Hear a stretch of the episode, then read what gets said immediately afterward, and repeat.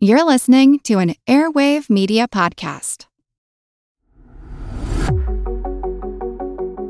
Hey, it's Motley Fool Money co host Dylan Lewis here. If you're listening to us, it's because you love following the stock market and learning about business stories. If you're looking to keep learning and unlock your potential, then you should check out the Think Fast, Talk Smart podcast produced by our friends over at the Stanford Graduate School of Business. Think Fast, Talk Smart is the Webby Award winning best business podcast that's received nearly 43 million downloads and is the number one career podcast in 95 plus countries, so you know it's worth your time. Each week, host and Stanford lecturer Matt Abraham sits down with experts to discuss the best tips to hone and develop your communication skills, from making small talk that leaves a big impression, to keeping your nerves in check while speaking, to being more persuasive. Whether you're working on your elevator pitch or planning an important meeting, strong communication skills are important in business and life in general. That's why you'll hear from pros like neuroscientist Andrew Huberman on how to manage speaking anxiety, as well as speechwriter, best-selling author, and friend of the fool Dan Pink on how to take risks in your communication, and psychologist Kelly McGonigal on how to harness nervous energy to fuel powerful presentations. All that and so much more available on the Think Fast, Talk Smart podcast. So what are you waiting for? Listen every Tuesday wherever you get your podcasts or on YouTube.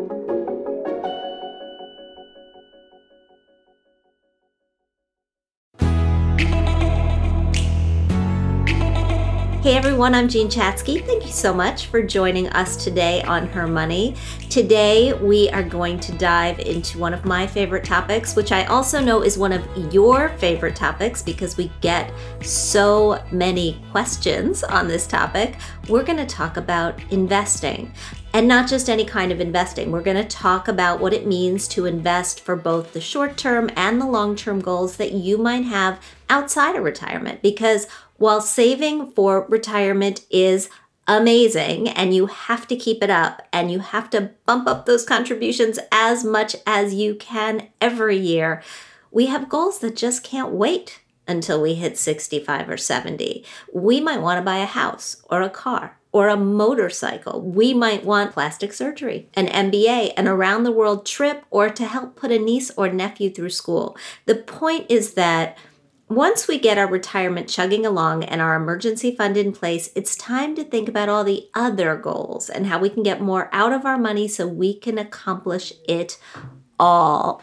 According to Fidelity's 2021 Women in Investing study, which just came out this week, there has been a 50% increase in women investing outside of retirement over the last three years. And I gotta say, that stat just made me so happy because it feels like what we've been working toward. An additional 49% of women say they are now more interested in investing since the start of the pandemic.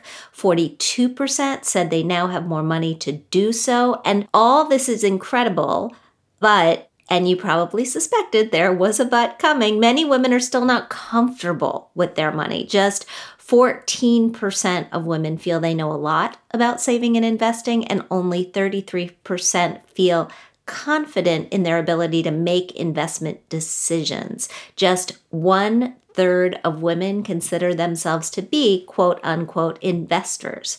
But here's the thing if you have a retirement account of any kind, and you have heard me say this before, you are an investor. Your 401k makes you an investor. Your IRA makes you an investor. You do not have to be handpicking stocks in order to call yourself an investor. And we also know that when women invest, we do it better than men. According to a new Fidelity analysis of 5 million customers over the last decade, women outperform men by an average of 40 basis points. So the big question is why is it that women still in 2021 find investing intimidating? To help all of us answer that question today is Lorna Kapusta. She is head of women investors and customer engagement at Fidelity. Lorna leads Fidelity's efforts to support women at every stage in their financial journey. She helps thousands of women across the country to take control of their financial futures. She also happens to be my friend. Lorna, it is so good to see you. It's so great to see you, Jean. I'm so thrilled to be here today. So thank you for having me. Absolutely. Can you tell me just a little bit about what it means to be head of women investors at Fidelity? Sonny, I think you actually said it really well. I often am so appreciative for my job, but excited about it every day I wake up and I get to work with millions of women to help inspire and better serve and support them at every stage in their financial journey. And Fidelity, for quite some time, has really been committed to doing so. And I'll tell you, Jean, I think you know this, we've talked about it a number of times, but this is really personally very important to me. I, if you want, mean, so we've known each other for a long time. A long Interesting time. enough, going back many, many years, even before you know we started, we started talking about this money work. And I'm someone who you know has been working for a very long time, married, had children from New York, and quickly went from a family of two to a family of five with three dogs and one cat.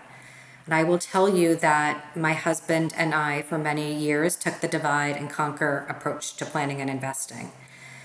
And many years ago, I joined Fidelity and I realized I needed to make my money, planning, and investing a priority too. My goals, our goals together. And I did so. And I had the moment where I realized my financial stress just went down significantly. And I thought, wow, other people need to be doing this as well. And I had so many women friends who were like me and who were deprioritizing it. So, you know, this mission and this work to be the head of women investors at Fidelity just gives me the opportunity to work across our company and with women every day to help them do more and take make sure that their money is working as hard as they do. Well, you know enough about me and my financial arc to know it was very similar. I was not focused on my own money until I started reporting about money, and that it supercharged when I got divorced and I felt like I really had to take control. But we have heard from so many of our listeners that once they do that, you're right, the level of stress goes down because we can't control everything about investing, certainly. We can't control everything about our money. We certainly can't control everything about the markets. But when we do step up and take the control that we can assume, that's when stress goes away. I'm wondering what questions you get from women most often. So we regularly connect with women on our Women Talk Money program, which you've joined us. We, you know, come together on a monthly basis and, and talk to thousands of women across the country. And I also regularly listen to client calls.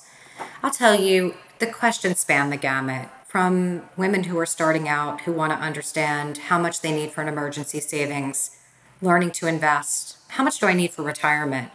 Um, I'll tell you, as of late, due to the pandemic, we've seen many more questions around managing caregiving. Can I take a break from work? And am I able to financially do that? And also others who are, you know, now given the pandemic considering retiring early. And can they do that?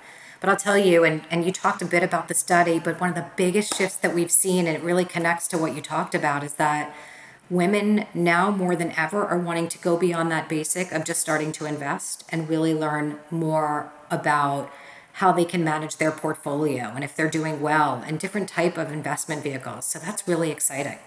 And we just want to make sure that women have access to that help. I saw that statistic too and I did a little happy dance, but I'm wondering why. You know, sometimes we get these great big numbers and we have to dig a little deeper to figure out why. Is this stimulus money at work? Women just have this extra money that we think, oh, I can actually do this? Is it because we have time at home that we're less occupied? Is it because we're not in the office and our employers aren't watching us so much? So if we take a little side trip and look at our portfolio, nobody's going to be looking over our shoulders. Like, what do you think this is? So, Jean, I'm sure it's all those things, but I think there's something really interesting that's going on that's much bigger. We have data and studies that go back many, many years and what I can tell you, even going back to 2018, is we saw this trend of women taking steps to do more with their money and particularly invest outside of their retirement and emergency savings three years ago. And that is due to women have been on this strong education and economic trajectory. Women are making more money now than they ever have, and they've realized they want that money to work harder for them. And so I think that's why we've been seeing it. Now, I'll tell you, with the onset of the pandemic, it definitely was a catalyst for women to take control even further and do more.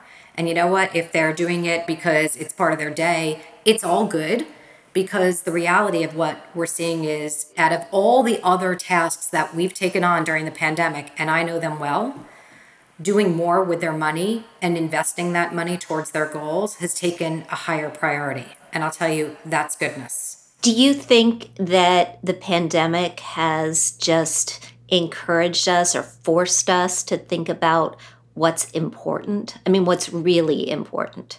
Yes. And to figure out what's important and for ourselves, for our families, and then really thinking through the timeframes of when we want to achieve them and how we're going to get there. And that's how women approach investing and developing their financial roadmap all the time. And I'll tell you, I think that's why we've seen that 50% growth since 2018. 67% of women investing outside of retirement emergency savings. I just wanted to say it because I'm so excited about it as you are. I also, as you mentioned, am excited but not surprised that we're seeing women earn higher returns than men. So when looking at over 5 million customers and seeing this 40 basis point differential, it's no surprise. When women invest, we see the results. I know, Jean, for me, I walk away and I say, I'm going to invest like a woman. When we look at that 40 basis point difference, I think people may look at that number and they think, well, I'm not going to be excited about getting 40 basis points on my savings, right? Although maybe today I would be excited. But you know what I mean? It seems relatively small. Over the lifetime of an investor, though, I know it can be meaningful. Can you sort of dig in and explain that a little bit? So, first, I would say, just in general, I think people weren't aware that women are such strong investors. And oftentimes, when we ask women and men, who do you think the better investor is? Women say men, and men say men. So, I think right there, let's not even just focus on the differential, let's actually just focus on the fact that women are doing well. And then, in addition, the fact that they're earning at a higher rate. Yes, when you're talking over a period of time, that becomes very meaningful.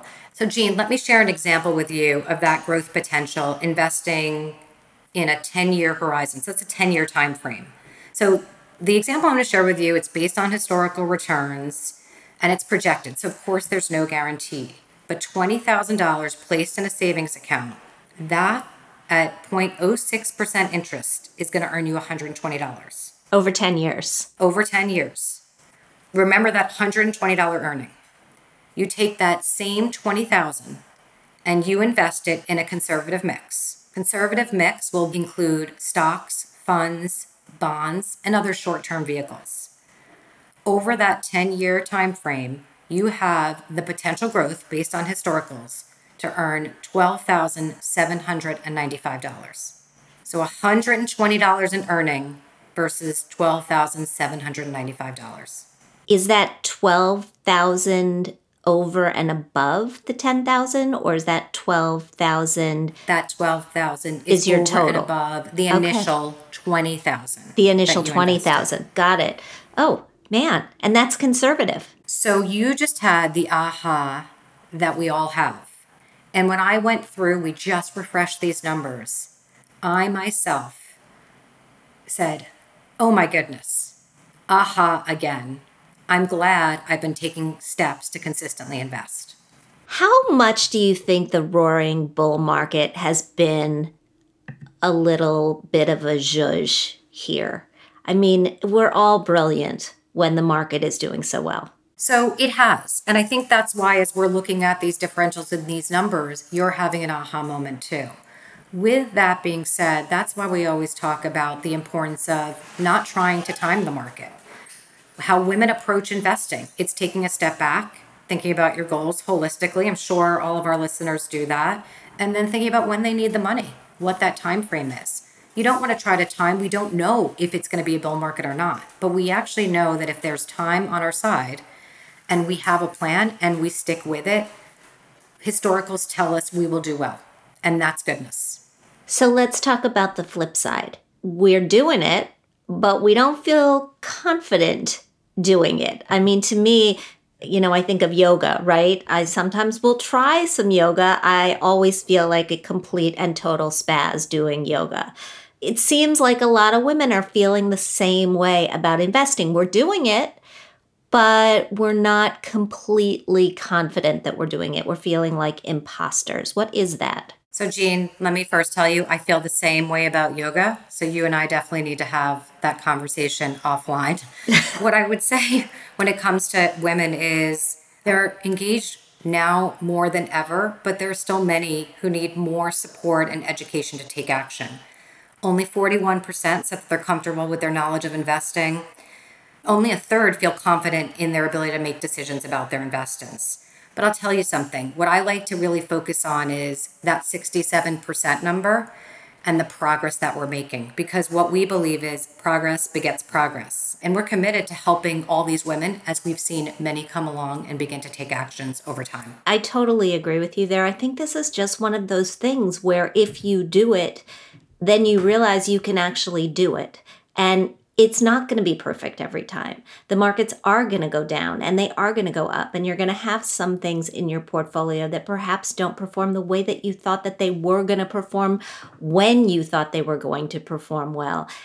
But over time, if you stick with it, if you just stand by this methodology that you set out for yourself in the beginning, it's all going to work out.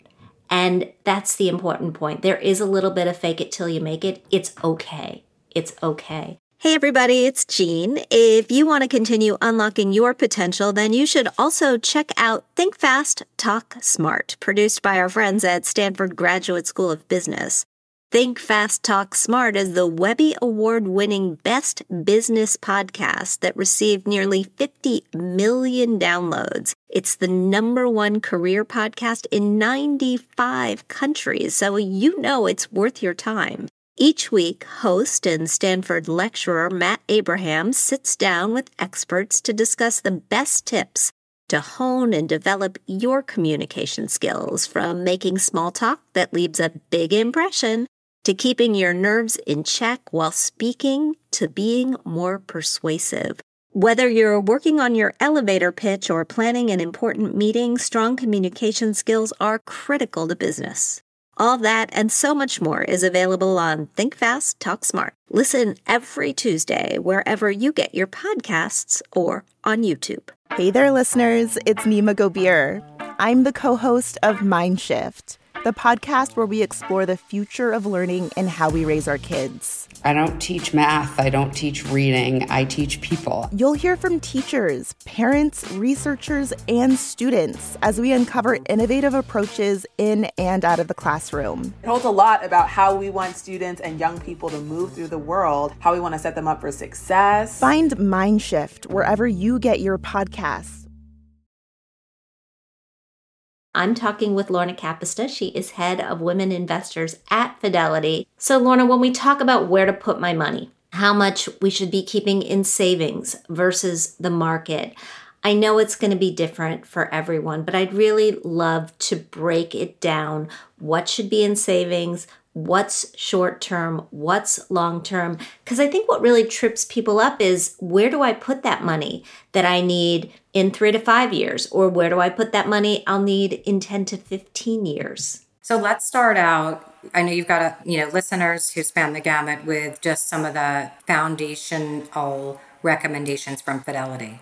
So first and foremost for everybody, start with retirement aim for 15% if you've got a workplace retirement savings account and you know make sure that you're taking advantage of that employer match. Free money. Always talk about that. Also foundationally 3 to 6 months of emergency savings. Make sure that you can cover those expenses. So now we're talking about everything in addition to that. Mm-hmm. so any savings that you don't need for 5 years that's when we start to look to potentially investing. For money that you need that is less than five years, that's where you want to be placing it in shorter term vehicles where you can be earning as high an interest as possible.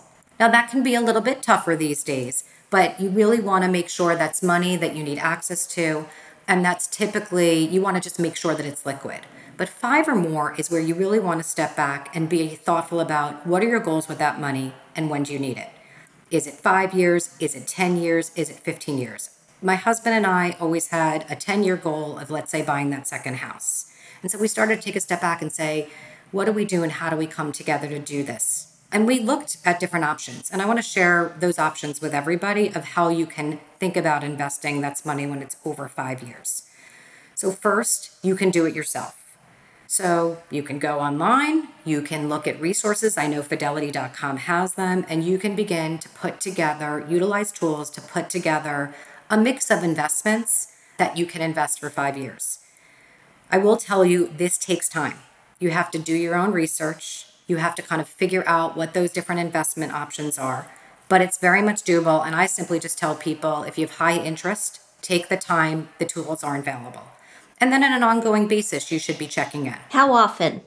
How often should you be checking in? Well, we actually say at least one time annually to be checking okay. in on those investments. But I would say to you, what we've also found, particularly with the pandemic, but as your life changes, as something big happens, I get married, I get pregnant, I get divorced. You really need to be taking a step back and just reevaluating. You need what was that goal for? Is it still five years or 10 years, whatever the time frame was, and reevaluate. But that's an option where you're on top of it yourself. And that's a good option, but again, that takes time and you've got to, you know, invest that time both upfront and ongoing. The second is what we call digital solutions. They call it a robo advisor. And I'll tell you, I, I don't even like the name robo advisor. It's very jargony and it makes it seem much more complex than it is because it's one of the easiest options. You basically have the opportunity to go online. They ask you a number of questions. Honestly, you're already probably thinking about it. What do you need the money for? What's your time frame? And how comfortable are you with risks? If the market goes up and down, do you get a really bad stomach ache and feel like you need to pull the money out? Or can you kind of stay with it? That robo advisor option then invests the money for you and it actually makes changes over time. It's a great option that you know gives people the ability also to keep on checking in but it's really kind of more automated for you. And the last, if someone's not comfortable investing, first time doing investing, or doesn't have the time up front and doesn't want to use that more automated solution, we talk to an investment professional. First of all, that's what they do day in and day out. They'll understand your full money situation, they'll talk to you about your goals, and then they'll help you. And if you're not someone who has um, been making these decisions previously and it's really about getting started or working with a big chunk of money you feel that you really want to be thoughtful about, then it becomes a great option for you. I went through with my son recently opening a, an account with a robo basically and and it was exactly that. It took us no time. We sat down in front of the computer. We answered the questions together. We talked through them because it was the first time that he was kind of looking at these things and that was it. And he does check in on it sometimes. And mostly when he checks in, he's like, oh my God, I have so much money. He's excited because the market has been carrying him along. And I think that's the benefit of a bull market. Like if you're in it, it, it can create investors for life. You just have to stick with the ups and downs for a little while to realize that the downs are going to eventually turn to ups. The question that I hear about investment advisors, about financial advisors, is can I afford one? I, you know, I, I from from I hear it from our listener base all the time. I, I don't have millions of dollars. Is it possible that someone will help me? And the answer is yes. And I think that women more often than men, and I hear this a lot too, Jean, think that they don't have enough money. But the reality is that you don't need to have a million dollars you don't even need to have $500,000 to get that type of help. There is that one to one help. One, the upfront conversation and consultation can be available for free. So I always say to start, if you've got a workplace relationship with, you know, calling that workplace provider to have the initial conversation, it's often provided as a benefit through your employer. I know Fidelity does this as we support a lot of 401k and 403b, you know, employer workplace plans oh or your 401k or 403b. In fact, probably many of your listeners.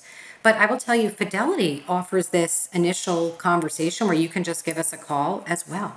And so I always say take advantage of that and at least explore what those options are and don't assume you don't have enough money because I think that there's a surprise that people find when they realize they've got a lot more and there's a lot of support for them. Before we go to the longer term goals, I just want to come back to the short term for a second because I think now is one of those times when it's a double edged sword. First of all, the markets have just been going such great guns that there is this feeling that. Of, of stretching for return. Like, yeah, I know I've only got three years until my goal, but look at what the markets are doing. And if I don't go into the markets, I'm an idiot. On the flip side, we've got women who feel like they're risk averse and they don't want to do it at all to some degree. How do you deal with both your heart and your head to land in the right spot?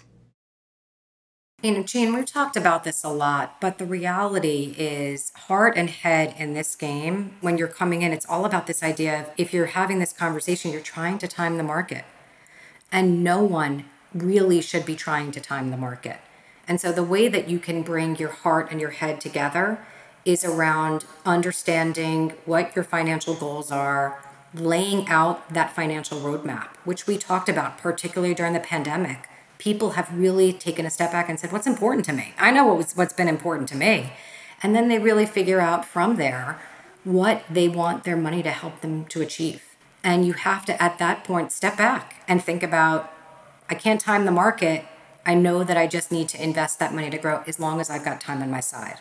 So let's talk about the difference between stock picking and investing. I mean, you're talking about timing the market, but 70% of women said that they think that to invest, they need to know how to pick stocks. Where do you think that that misconception comes from? So, there are a number of potential reasons where that comes from. I think number one, when we're growing up, we hear about different stocks and we hear about different companies number of you know very successful professionals who have kind of talked about the concept of stock picking and when young people start out that oftentimes may be one of the first things that they can relate to because you can grasp your hands around a company. But the reality is that what becomes important is to understand that there's so many other options that are available for you so that it's not around stock picking and that it's more around how are you going to be thoughtful about you know your money and what you wanted to achieve over time one of the things that's always been frustrating to me is this this misconception i guess that you have to be a good stock picker in order to be a good investor. You know this about me but i spent years on wall street. I was a research analyst a junior research analyst, thankfully, because I was really bad at it. I knew how to do the research, I knew how to analyze the fundamentals. I did not pick good individual stocks. I've been a diversified, low cost index fund investor forever. Thank the Lord, because it works for me. And I am an investor, right? There is this feeling that, oh, well, if you're not picking individual stocks, then you're not real. You're not a real investor right? I mean, that's not true. Oh, that is so not true. And in fact, I think a real investor is what we've talked about before. When we talk about getting to into investing, that's the problem. What people need to be talking about is is my money set up to help me make more money and achieve the goals I want over time? Where it's actually invested should become less important. And I do think given, you know, the media and it's not just the recent media. I think we've seen that over time this idea of individual stocks and companies that come up. It's just very relatable and you can get it. And I think the reality is we just need to be talking about all those other investment options and how they can really just help you when you put them together, help you achieve what you want. And by the way, if you want to pick individual stocks because it's fun, that's okay too, right? It's okay to have a portion of your portfolio. I mean, this is essentially what I do a portion of my portfolio where I do some research and I buy some stocks. It's not my retirement, it's aside from my retirement. And it might get me to some other goals, or it might just be the kind of hobby that I'm learning about. You know, like I might learn about gardening, or like I might learn French. I'm, you know, learning about investing, learning how to pick stocks. It's interesting because how companies work and how they're valued and why some companies even though I was reading about Warby Parker and the Warby Parker IPO and how the stock shot up. And I wear Warby Parker glasses. I've worn them for years. The founders went to my alma mater. I think it's a fascinating company. They make no money. So, you know, learning about why a company like that gets rewarded in the market, I think is interesting. So I agree with you, but you said something that I think is really important, which is when you're doing this, it takes time you've got to understand a bit more. You've got to be interested and you've got to take the time to do the appropriate due diligence and kind of figure out what's going on. And so that's when we talk about interest and spending the time. You've got to figure out if you have it. But if you don't, as I said and we talked about before, there's other options. And that is what is important for everybody to know. And those other options are great options. So, what do you think the secrets to success are. If you had to, you've been living in this world for a long time, you've been having really interesting conversations with a lot of women on your webinars. What are the secrets to being a successful investor in 2021 going into 2022? So, what I would say, you know, we talked about women doing well and we've had this great time of being able to learn from them and i you know i have adopted all of these practices in my own life. So, one, just taking a holistic approach, which women do really well. They build a financial roadmap, they think about what's important to them and the goals they want to achieve, and then they line their money up and they make very thoughtful, smart, and risk aware decisions. The other piece is around investing consistently. So it's not around these big chunks that you do over time. You can, but ideally, what you're doing is out of every paycheck on a very regular basis, you're consistently investing. Third, and as important in what we just talked about, it, you need to have, I call it the basket of investments, a diversified approach. It's not about just picking one stock, but it's actually about really having a set of investments that line up to, you know, your time frame and how it's going to help you potentially get there. And I'll tell you the last, but I think most important is this idea of patience that we've seen. So it's being patient, waiting the time that you've set out to achieve things, and not having emotional and knee jerk reaction as the market goes up and down. So do not, you know, go in and out, but really kind of stick with your plan and be really thoughtful about it. Lorna Kapusta, thank you so much. And where can we learn more about the survey? You can learn more about the survey as well as get access to resources and to join our Women Talk Money programs at fidelity.com forward slash women invest. And I also just wanted to highlight just the special discussion that we have upcoming on 1013, which is our next Women Talk Money event, which we're going to dive a lot deeper into women and investing. Fabulous. We'll join you for that for sure. And we'll be right back with Catherine and your mailbag.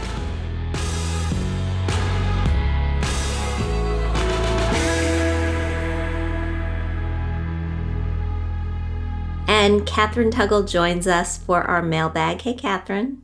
Hey, Jean. So we've known each other years now, and I don't think I've ever asked you how you invest.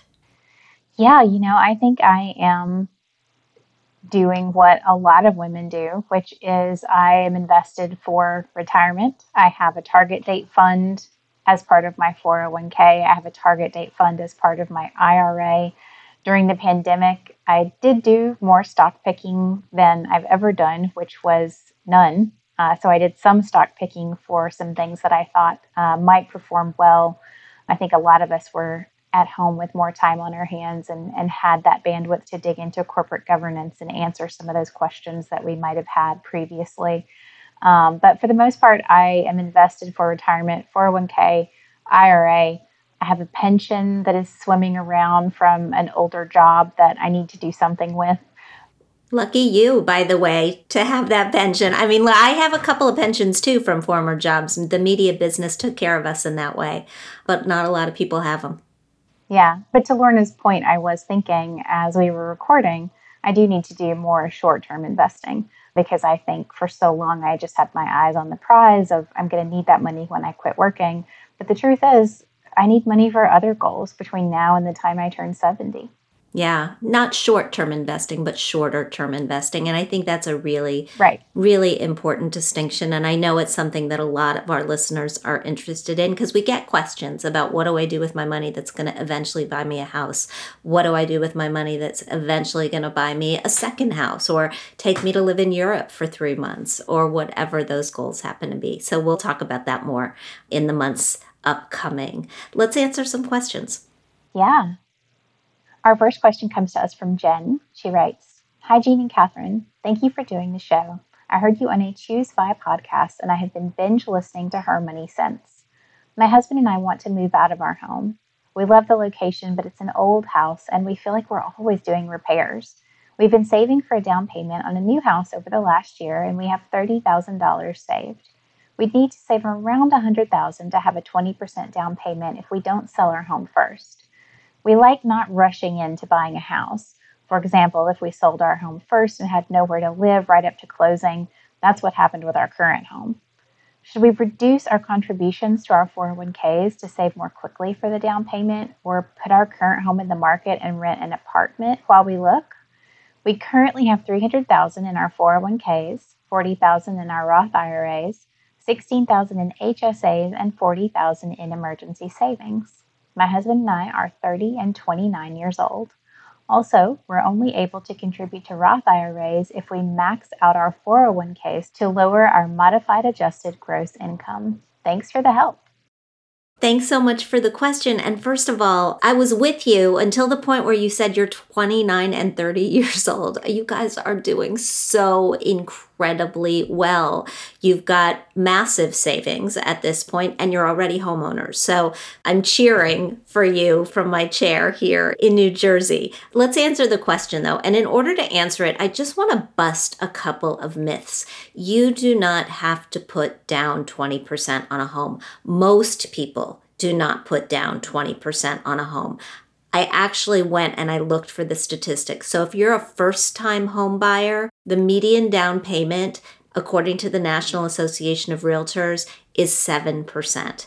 If you're a repeat buyer, it's higher, it's 16%, but it's not 20%. Now, there are reasons that people want to put down 20%, mostly because they want to avoid private mortgage insurance. Also, in a hot home market, having a larger down payment may strengthen your offer because it basically lets the seller know that you are on solid financial ground. However, your other papers are going to let your seller know that you are on solid financial ground. I'm sure you can very, very easily go through the process of getting pre approved for whatever sort of a mortgage you need.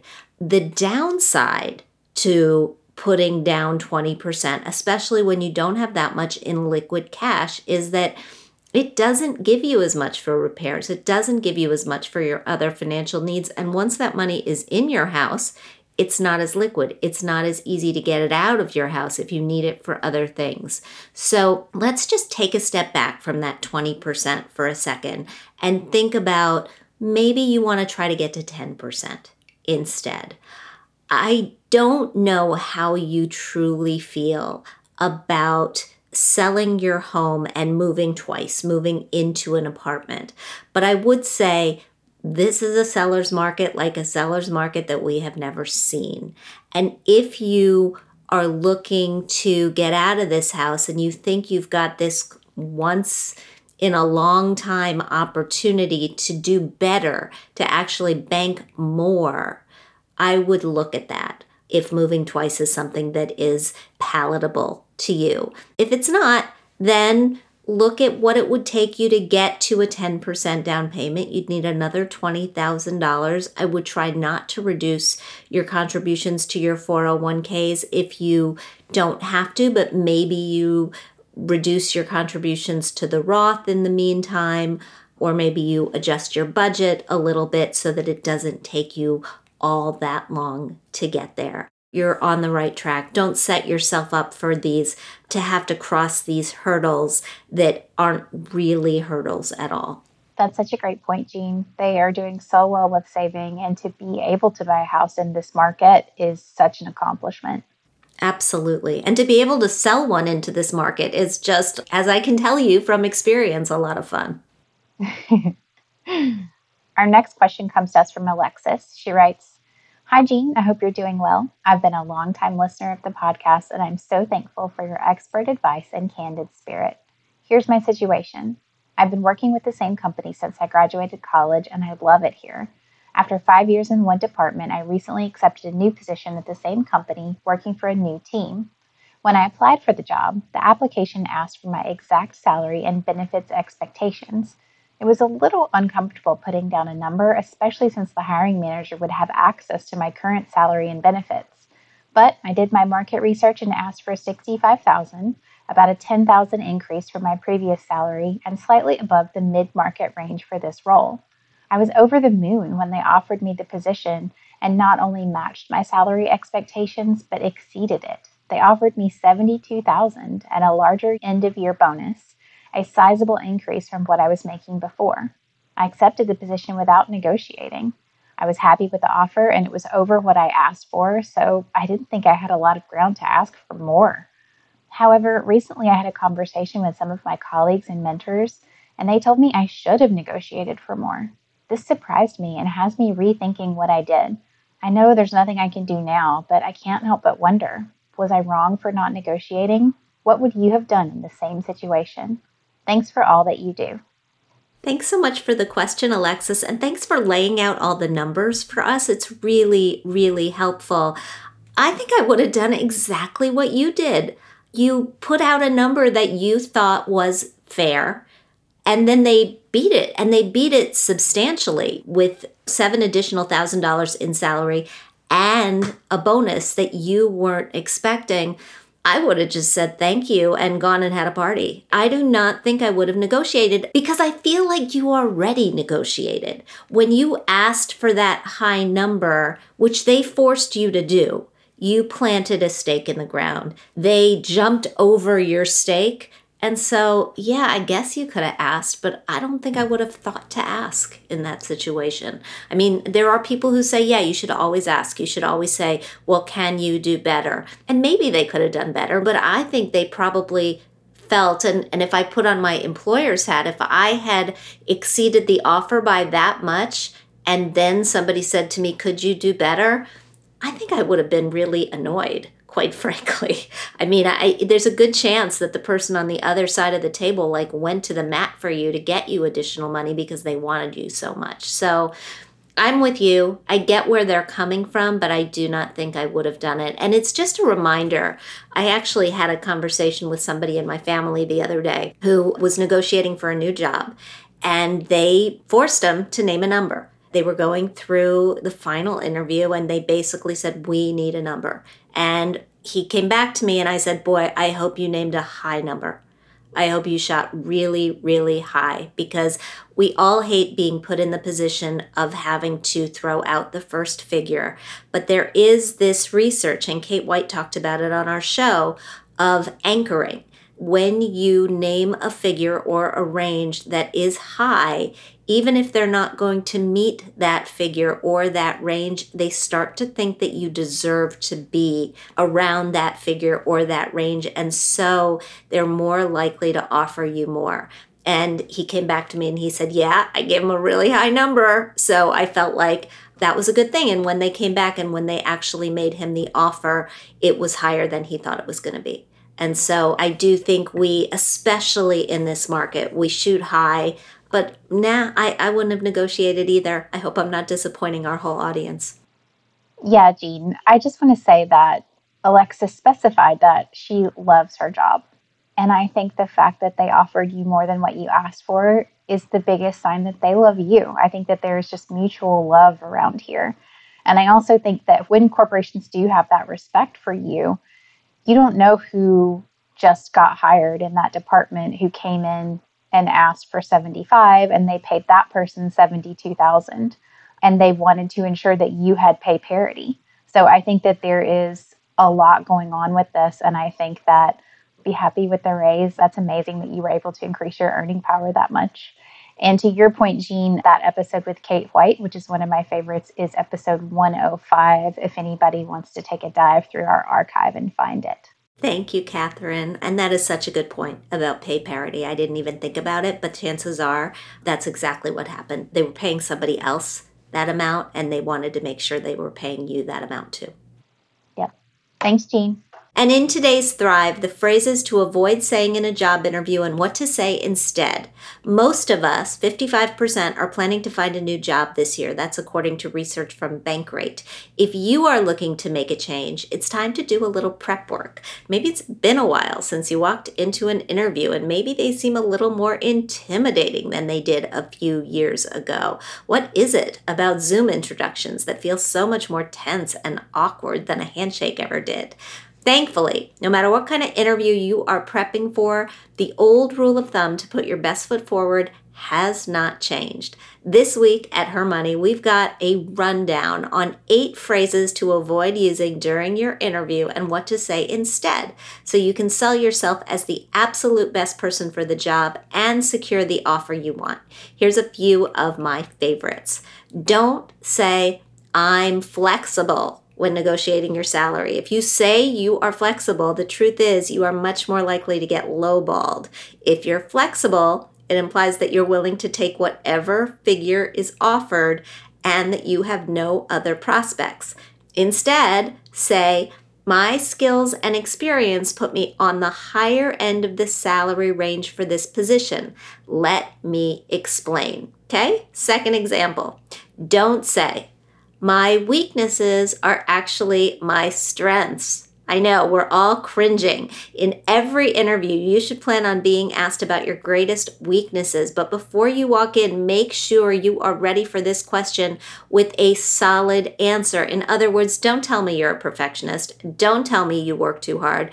These are the not at all real, so fake you can spot them a mile away kinds of weaknesses that everyone has tried over the years. Instead, give a real answer and say, in the past, I have struggled with X, Y, and Z. When you're asked about your weaknesses, it's time to paint a picture of who you really are. For example, you could say, I love new challenges and I get completely immersed in the projects I work on, but I'm a big picture person who sometimes struggles with details. Get what I'm saying? Okay, last example. Don't say my old boss was awful and that company was the worst place to work. Even if it's true, even if your boss was a nightmare, it is never appropriate to trash talk your current or former employer ever. When you say negative things about a previous employer, it sends an unprofessional message loud and clear. If she's willing to trash talk that company, she'd be willing to trash talk us. Instead, say, there are aspects I enjoyed about my former position, but I'm looking to make a change. Be honest about what you enjoyed, Avoid going into specifics about what you didn't, and think about it this way when you talk about what you enjoyed in your role, that probably gives you an opportunity to talk about how you excelled, which is a win win. Thank you so much for joining me today on Her Money. Thanks to Lorna Kapusta for joining us to talk investing and for the candid conversation about women and money and so much more. If you like what you hear, subscribe to our show, please, at Apple Podcasts. Leave us a review because we love hearing what you think. We'd also like to thank our sponsor, Fidelity. We produce this podcast out of CDM Sound Studios. Our music is provided by Video Helper, and our show comes to you through Megaphone. Thanks for joining us, and we'll talk soon.